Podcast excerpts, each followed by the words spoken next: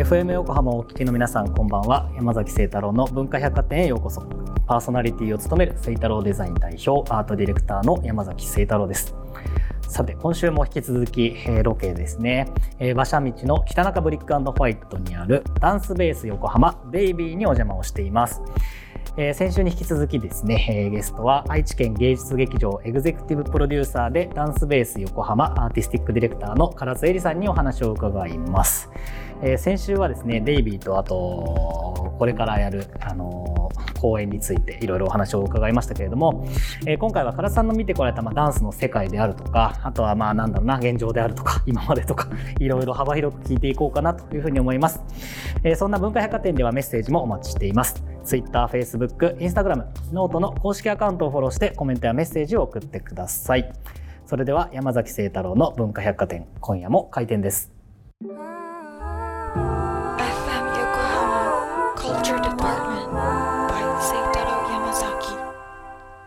先週に引き続き、今週のゲストも唐津絵里さんです。よろしくお願いします。よろしくお願いします。えー、先週どんな話をしていたのかは文化百貨店のウェブサイトや公式ノートにアップをしています。聞き逃したという方は文化百貨店で検索をしてチェックをしてみてくださいと、えー、ということで、まあ、今週もいろいろお話をしていきたいなと思うんですけれども、えー、まあ舞踊学芸員ということで、なかなかね皆さん聞き慣れない方もいらっしゃると思うんですけど、まあ、舞踊、いわゆる踊りのね学芸員ですね。で、えっと、現在はまあプロデューサーとか、まあ、ディレクターという立場からダンスに関わっていらっしゃるということなんですけれども、どういう今までのキャリアというか、ちょっと教えていただいてもいいですか？ちょうどたまたまあのにじゅうさんさいの時にニューヨークにダンスの公演で連れてってもらうことができて、うん、あのまあ講演をあの発表したんですけれども、その時に本当に小さな劇場で小さなフェスティバルだったんですが、うん、街の人たちがすごい気軽に、うん、あのまあ、見も知らぬ日本人の作品を見に来てくれて、うん、でごこうえんやったんですが、それがもう本当に毎回毎回満席なんですよ。へー。でこの状況を見て、ダンスがこんなにこう一般の人々にこう受け入れられていたり、うんうんうん、それを見て喜ぶ人たちが普通にいるっていう状況に、私はすごく衝撃を受けて、うん、もちろん自分が踊ってそこであのそれなりのなんか、まあ、意味は感じてたんですけど、うん、でもまあどうやったらこんな状況を作り出せるのかなっていうことを、まあ、すごい考え始めるようになったんですね。それでまあ日本に戻ってきた時に、じゃあまあちょっとこう自分が踊るということよりも、この状況を作る、今でいうプロデュースとか、はいはいはい、キュレーターとかっていう道をちょっと探そうっていうふうに、私はなんかこの状況を日本に作りたい。なるほどね。自分がそこで過ごすってことよりも、日本を変えて、環境を変えていきたい、変えることができたらいいんじゃないかなっていう、その時にはそんなに強く使命感を持ってたわけではないんですけど、えー、でもまあそれも縁だったのかなと思います。なるほどですね。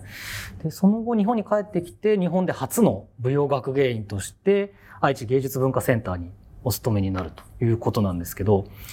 日本で初の舞踊学芸員、どうや、どうやってなられたんですか？ちょっとあのかなり特殊な質問の仕方がもうよくわからないんですけど、まあ、あの特殊事情なので、うん、なかなか難しいんですけど、うん、まあ中でたまたま愛知県が新しい劇場を作るにあたって、ダンスの専門のあのスタッフ入れようっていう話になったみたいなんですね。それであのもともと少ないですから、まあ、私がいた大学の研究室に相談に来られて、ね、で私がさっき言ってたようなことをもうすでにあの教授に話をしていたので、うんあなたぴったりよっていう感じで紹介をされたっていう感じです。うん、なるほどですね。そうするとなんか仕事の内容とかも結構バクッとしてる感じなんですか？最初は全然分からなかったです。学芸員っていうことも、うん、そうですし、まあ、プロデューサーっていうのも今ほど明確に、まあ、音楽プロデューサーとか映画のプロデューサーってイメージつくと思うんですけど、うんはい、ねなんか劇場とかその公演とかっていうものが今ほど普通にはなかった時代なので、うん何するかもあんまり分からなかった。だからまあ逆に言うと、ある意味自分に近づけてその仕事を考えていくことができたっていう意味では、うん、まあ私にはそれはメリットだったかもしれない。なるほどですね。うん、ちなみにこれあの当時と今とでこうコンテンポラリーダンスとかダンスに取り巻く状況って結構変わってきた感じしますか？そうですね、まあ、逆に公共劇場が増えてきたり、うん、それからまあ助成金がある程度あの整ってきたみたいなところがあるんですよね、うん、それによって、えーと、数は増えてきてます。ダンサーの数、ダンサーとか作りたいそのカンパニーとか振付家の数は増えている、うん、だけれどもそんなに多くないそのバジェットをたくさんの人たちで取り合ってる状態になるので、うん、なんか一つ一つのあのできてきているものが小粒になっているし、なるほどね、うん、スケール感の大きな名作とかが生まれにくい状況っていうのは感じてます。なるほどなるほど。ちなみにファンの方々の成熟度というかそういうのも上がってきた感じはしますか？そうですね、もしかしたら見る人の、まあ、鑑賞眼というのが一番上がってるかもしれないですね、うん、だからただまあ人数は少ないんですけど、うん、すごく少ない人数の人ですが本当にあのもういろんなものを見ていて、うん、詳しい方っていうのも増えているので逆にあのなんか振付家とかスタッフとかの方が見ていなかったりあ、なるほどね、するっていう、まあ、だからもっともっとやっぱり作る側も勉強しなきゃいけないし、うん、貪欲にいろんなことを学んでいかなきゃいけない。それにはだからやっぱりダンサーも音楽だったりそれこそまあ美術だったり、うん、哲学だったり本当にいろんなことをやっぱり吸収するっていうことをしないと、うんうん、とても強い作品は作れないなっていうふうには感じます。なるほどですね、いわゆるそのマクロスジャンルでいろんなものを吸収してくるってことだと思うんですけど、これそのダン、まあなんていうのかな、そのダンスの成熟度っていうとちょっとなんか雑な気もしますけど、そのなんか日本の状況と海外の状況ってなんか相対的に見るとどういう感じとかってあります？海外といってもいろんな国があるので、うん、なかなか大きくくくることはできないんですけど、例えばフランスっていう国が、うんまあ、高校で哲学の授業があったりとかするじゃないですか、うん、だからやっぱりその何かを考える、うん、問いを持つっていうことを、まあ、誰もが日常的にやるわけですよね、うんうん、でも日本でダンスっていうとなんか考えることよりも先に体を動かすっていう、はい、あどちらかというとなんかストレス発散だったりとか、うんまあ、スポーツ的な感じだったりっていうことで、うん、何かそのまあ、アート作品を作るというよりは自分が動いて楽しいみたいな方にどうしても行ってしまうので、うん、なんかそういう違いっていうその文化の違いはやっぱり教育の違いっていうところに深く根ざしているなと思います。なるほどなるほど。でもあれですよね、なんかにせんじゅうにねんぐらいから中学校でダンスが必修になったんですよね。これね実はかなりマジックなんですよね。あ、そうなんですか。はい、あのすごくそれ言われてるんですけど、うん、あのまあ、えーと、必須になる前もやってる学校いっぱいあったんですよ、うん、でただまあ いち、にねんせい必須にしますよっていう、はいはい、で小学生はみんなやってるっていうのが基本なので、うん、すごくこれが特別なことで実はない、うんうん、それからあのちょっと皆さんが誤解していることで多いのが、うんストリートダンスが入りましたよみたいなイメージ持ってらっしゃる方があると思う。ヒップホップが必修になったよみたいな。そうそうそう、うん、ありますけど、あれも昔から、えーと、リズムダンスっていうのが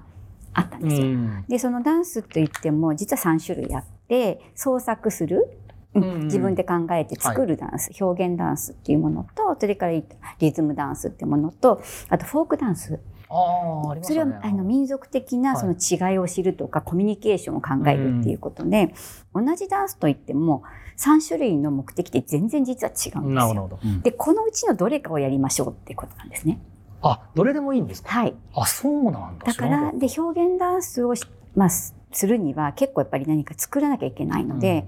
うん、難しいんですよ、うんうんうん、だから先生にそのプロフェッショナルな方がいないとなかなかこれはやりにくい。なるほど。でフォークダンスもあのまあ、一応オクラホマミキサーとか知ってますかね。まあそのくらいはあるかもしれないけれどもなかなかフォークダンスのことをプロフェッショナルに学んでる体育の先生っていないじゃないですか、うん、でこれも結構難しい、はい、なので、まあ、ちょっとリズムダンスっていうところからヒップホップ、ああそうか、やりやすいっていうことなんですね。そうです。でその映像を見せて子どもたちも、まあ、楽しくやる。でもそれってさっきの話で翻ってみるとダンスって何って言った時の体を動かすという面白さのみなんですよ、うんうん、なるほど、成果としてある。なるほどね。確かでも言われてみるとそういうふうに整理できますけど、その整理を持ってる人ってほとんどいないです。あ、もうほとんどいないです。多分、うん、先生たちもあまり理解してないし、うん、ダンサーもそうだと思います。なるほど、はい、あ、そうか、ダンサー自体ももうそうっていうことですか、うん、私がたまたま行ってた大学がその舞踊教育の専門の学校だったので、私はそれは知ってるっていうだけなので。いや、僕結構ダンス好きですし、自分もダンスやってたりとか演劇やってたりとかしましたけど、なんか結構目から鱗というか、うんうん、あの整理された感じ。そうですね。ありますね。だから、うん、だから今ここで話しているようなね、そのコンテンポラリー的な新しい何かそのクリエイティブな、うん、その作品を作るっていうこととは、うん、実はかなりかけ離れているんです。うん。創作の方ですよね。そうですね、うん。確かにそれはガッチャンコになってる気がするし、なんかそういうセグメントのなんだろう、こう曖昧さって他の業界とかでもいろいろある気がしますね。うん、やっぱやっぱ写生するのと表現して考えて描くのって、絵を描くにしても全然違うじゃないですか。そうですよね。っていうのと多分同じ話だと思うんですけど。そうですね。塗り絵みたいなもので一緒にされてるようなことじゃないですか。うん、そうですね。で、先生は塗り絵渡した方がそれは楽だよねっていうそういうことですよね。そうだと思います。あのそれこそですね、僕ダンスとか身体表現みたいなすごい昔からやっていたと思ってて、ボーイスカウトみたいなやつで、あのキャンプとか行った時にフォークソングとかもやってたんですよ。めちゃめちゃ喉枯れるまでこう歌いながらみんなで踊りまくるみたいな、なんかそういうなんかいろんなタイプというか種類みたいなのやっぱありますよね。そうですね、うん、フォークダンスって実はすごく面白くて、うん、あのまあ、なかなかその学校のダンスの中で扱うのは難しいんですけれども、うん、やっぱりその地域の文化をそのダイレクトに持っているというかのがやっぱりフォークダンスなんですよね。だからその地域の人たちがその根ざしている生活に非常に密着している身体の動きで作られているわけですよ。例えばや、はい、山で山みたいなところだとどうしても足をベタってつ、あのつけて歩けない、ぴょんぴょんって飛びながらこう歩くようなイメージなので、ジャンプが多いとかね。それから逆に平地みたいなところだと、まあ、逆にあんまりそんなにこう大きく足を上げて移動する必要はないじゃないですか。だからスルスルスルみたいな感じで割と平行的に歩くみたいな。あ、じゃあ動きっていうのはもうその生活とか文化の中でなんかある程度なんだろう、こうそうですそうです染み込んでるというか、もう、もう完全に環境に、うん、あの依拠しているものですよね。だからこういう地域だからこういう動きが生まれる、だからこういうスタイルになるみたいな。なるほどね。それはもう文化、それそのものが文化なので、だからフォークダンスって一見ね、あのみんなこうちょっと恥ずかしいからそうそうそう、みんな手をつながなきゃとかそうそうそう、よくよくわかんないイメージになっちゃうんだけど、あのほら円を描いて、うん、その手をつなぐっていうことだってある意味宗教儀式じゃないですか。うん、円っていうのはね、やっぱり最もあのシンボリックな命の、はい、命のイメージですよね。生から死への循環みたいなことだったりとか、今言われた調和みたいなことだったりとか、だからそのやっぱり民族舞踊を学ぶ、フォークダンスを学ぶっていうことがそこまでね、実はつながって教えてくださらないと。いや本当ですよ。男の子と女の子が手つなぐの恥ずかしいとレベルになってしまうと、うん、誰の手になったら嬉しいですね。そういう話で止まっちゃいますもんね。そうなんですよ。だから結局そのさっきの話じゃないけれども、単に表面的にダンスの技術とか教えていてもダンスの本質は伝わらないですよね。確かにね。でも確かになんか掘る動きですとか、なんかそういうのありますもんね。はいはい。だからまあ、例えばロシアのコザックダンスみたいなね、うんはい、足だけやたらに動かすとかあるじゃないですか。確かに確かに。とかもう本当に手だけとかっていうようなところもあったりとか。なるほどね。日本はだからどちらかというと、その、やっぱり農耕民族なので、すり足だったりとか、うんはいはい、割と手の動き、日本舞踊っていうのは手の動きがメインになるんですよね。なるほどね。そうすると、なんだろう、今後、この、まあ、日本の中でまさに先ほどおっしゃっていただいたようなそのニューヨークのような状況をこれからどんどんどんどん作っていくためには、やっぱりその教育の部分にある程度そのメスを入れていくってことは当然必要になってくるわけですかね。いやもう本当は実はそこが一番重要だと思ってます。だからもちろんその素晴らしいこう日本日本の人たちってやっぱ真面目だからストリートダンサーでもバレエダンサーでも技術の習得すごいんですよね、はいはい、だから海外でもすごくすあの大会勝ちまくってますもんね。そうなんです、そうなるんですけど、でもじゃあその後、うん、結局フィジカルなものだけで終わってしまうと、うん、やっぱりそのそれがその干渉に耐えるものとして残っていくってことはないじゃないですか。でやっぱり干渉できる作品にしていくことによってそれはビジネスにもなっていくわけだから、うん、そこの作品をやっぱり深みのある作品を作っていくためのやっぱり思考っていうのかな、うん、そこの部分っていうのをやっぱり鍛えていかなきゃいけない、うん、体だけではなくてやっぱ頭も鍛えて鍛えていかなきゃいけない、はい、いやそうですよね。だから昔の古典とか文学だったりとかありとあらゆるところにそういうヒントってやっぱあるわけですよね。そうですね、うんうん、思考のヒントというか。なるほどね、勉強になりますありがとうございます、えー、それではここで一曲いきたいと思います。唐津さん、曲紹介お願いします。はい、トーキングヘッズの Life During War Time です。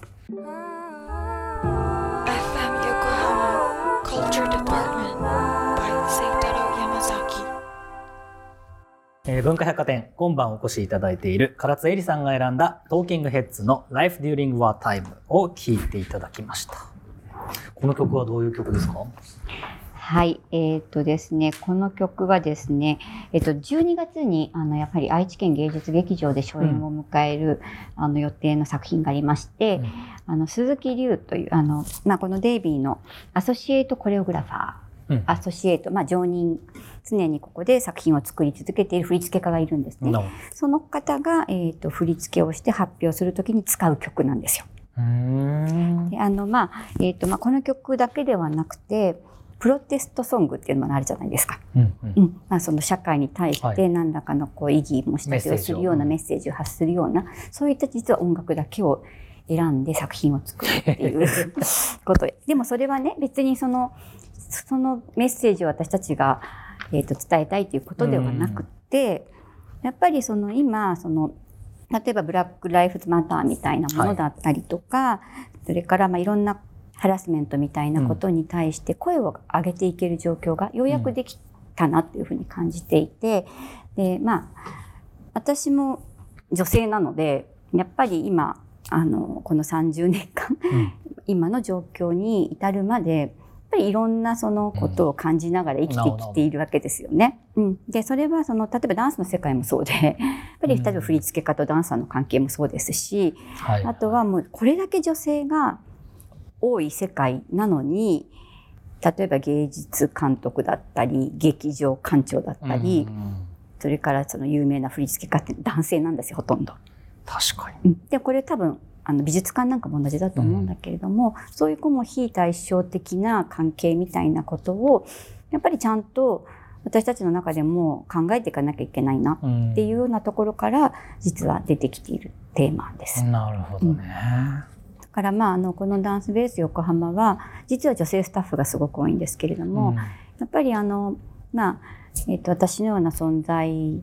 をちょっと憧れてねなんかいろんな方がどうやったらまあ、こういう仕事に就けるんですかって言ってくださってたくさんの方訪ねてきてくださるんですけど、うん、結局やっぱりあのなかなかこの業界の中で生き残っていくことができなくてねやっぱり辞めていくってこともすごく多くて、はい、そういう中で少しでも、まあ、あの女性が働きやすい環境っていうのを作っていくっていうのも実はこのダンスベース横浜の一つのあのテーマなんです。なるほどね。あとはもう作品の中に何かそういうメッセージっていうのを込めるってこともやっぱりあまり日本はやらないんですけれども、現代要はコンテンポラリーな現代の、うん、まあ、作品を作るにあたって私たちがそのやっぱり身体で感じてきているいろんなその感覚っていうのを何らか作品化するってことは必要だとも思うんですよね。うんうん、まだこれどんな風な作品になるか実はわからないんですけれども、このまあダンスっていうものがね、そのまあどういうふうにしてまあコミュニケーションモードとしてまあ扱っていけるのかみたいなことをまあなんか実験してみましょうっていうようなこれ作品です。うん、なるほどね。これこういうこうなんていうんですかね、その最初の構造というか、唐津さんそのプロデュースのそのゼロイチの作り方とかアイディアの作り方というか、なんかそういうのってなんかあるんですか？まあ、もちろん私が自分で今までいろいろリサーチとかしていく中で組み立てていくこともありますし、うん、でも最近多いのは実はアーティストだったりとかいろんなスタッフと一緒にまずはディスカッションするところから始めるっていうのが一番多いです。なのであのどうしてもダンスっていうとみんなでスタジオでいきなり踊り出すっていう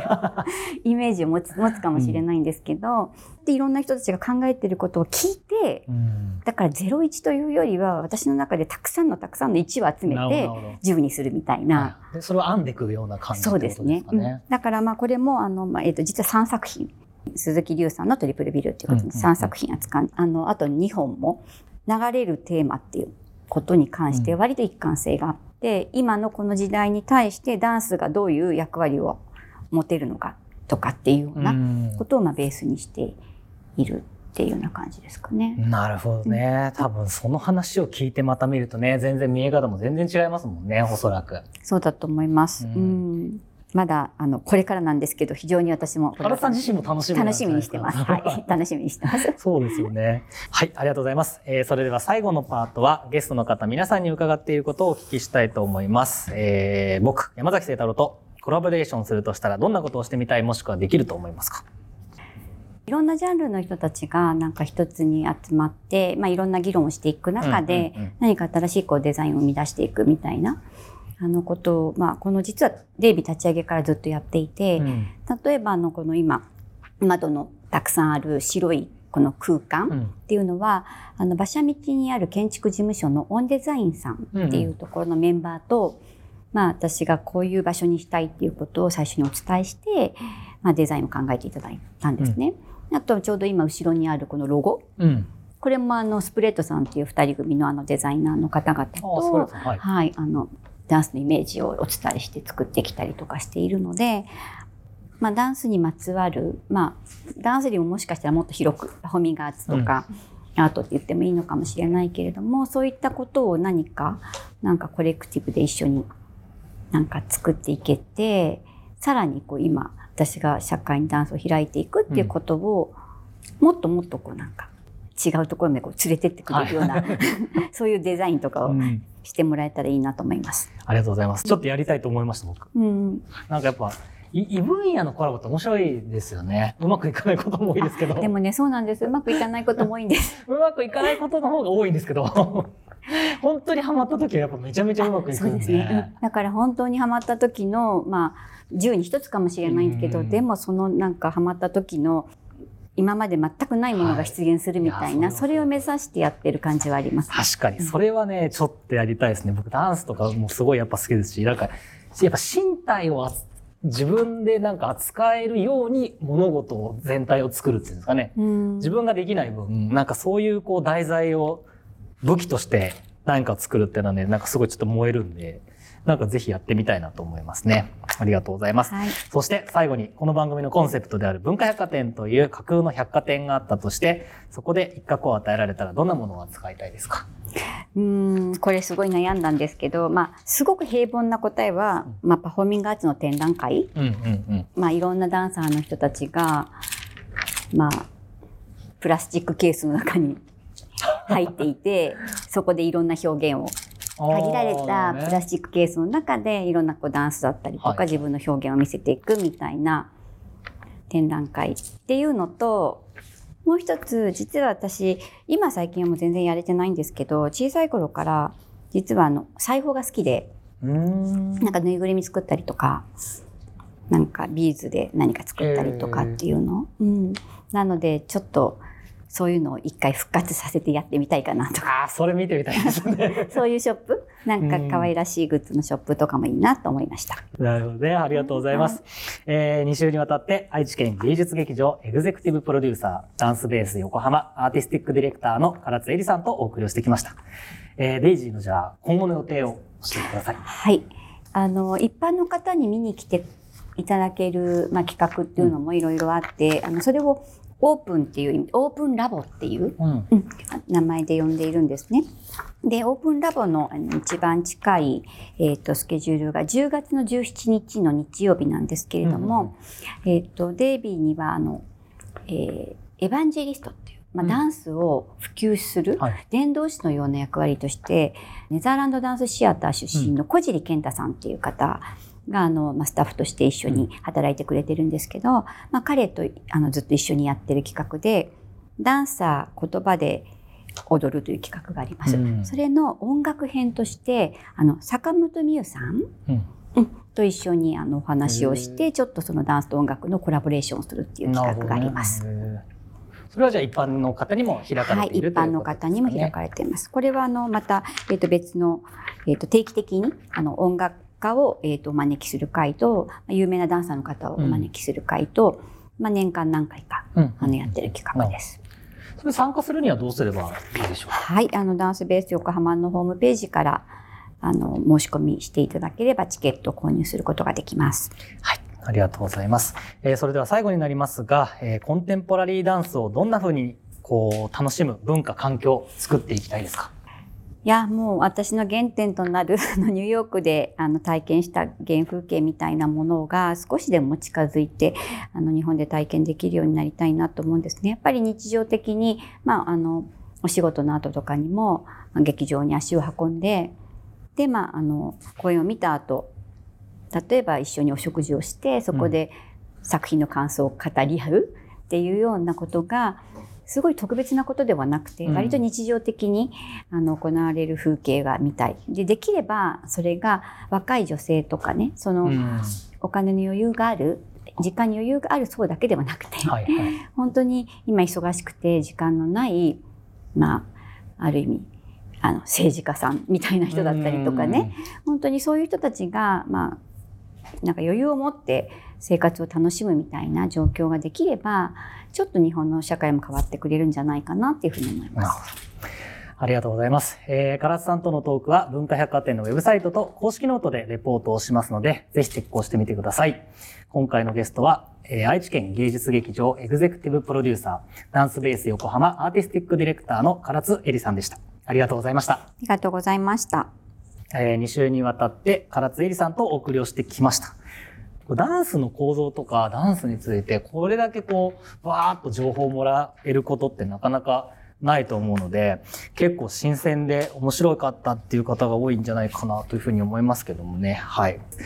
えー、といったところで今週の文化百貨店は閉店となります。えー、来週はまたまたまたなんですね、えー、ソロ会お送りをする予定です。それではまた来週くがつじゅうににちの深夜れいじはんにお待ちしています。お相手は山崎聖太郎でした。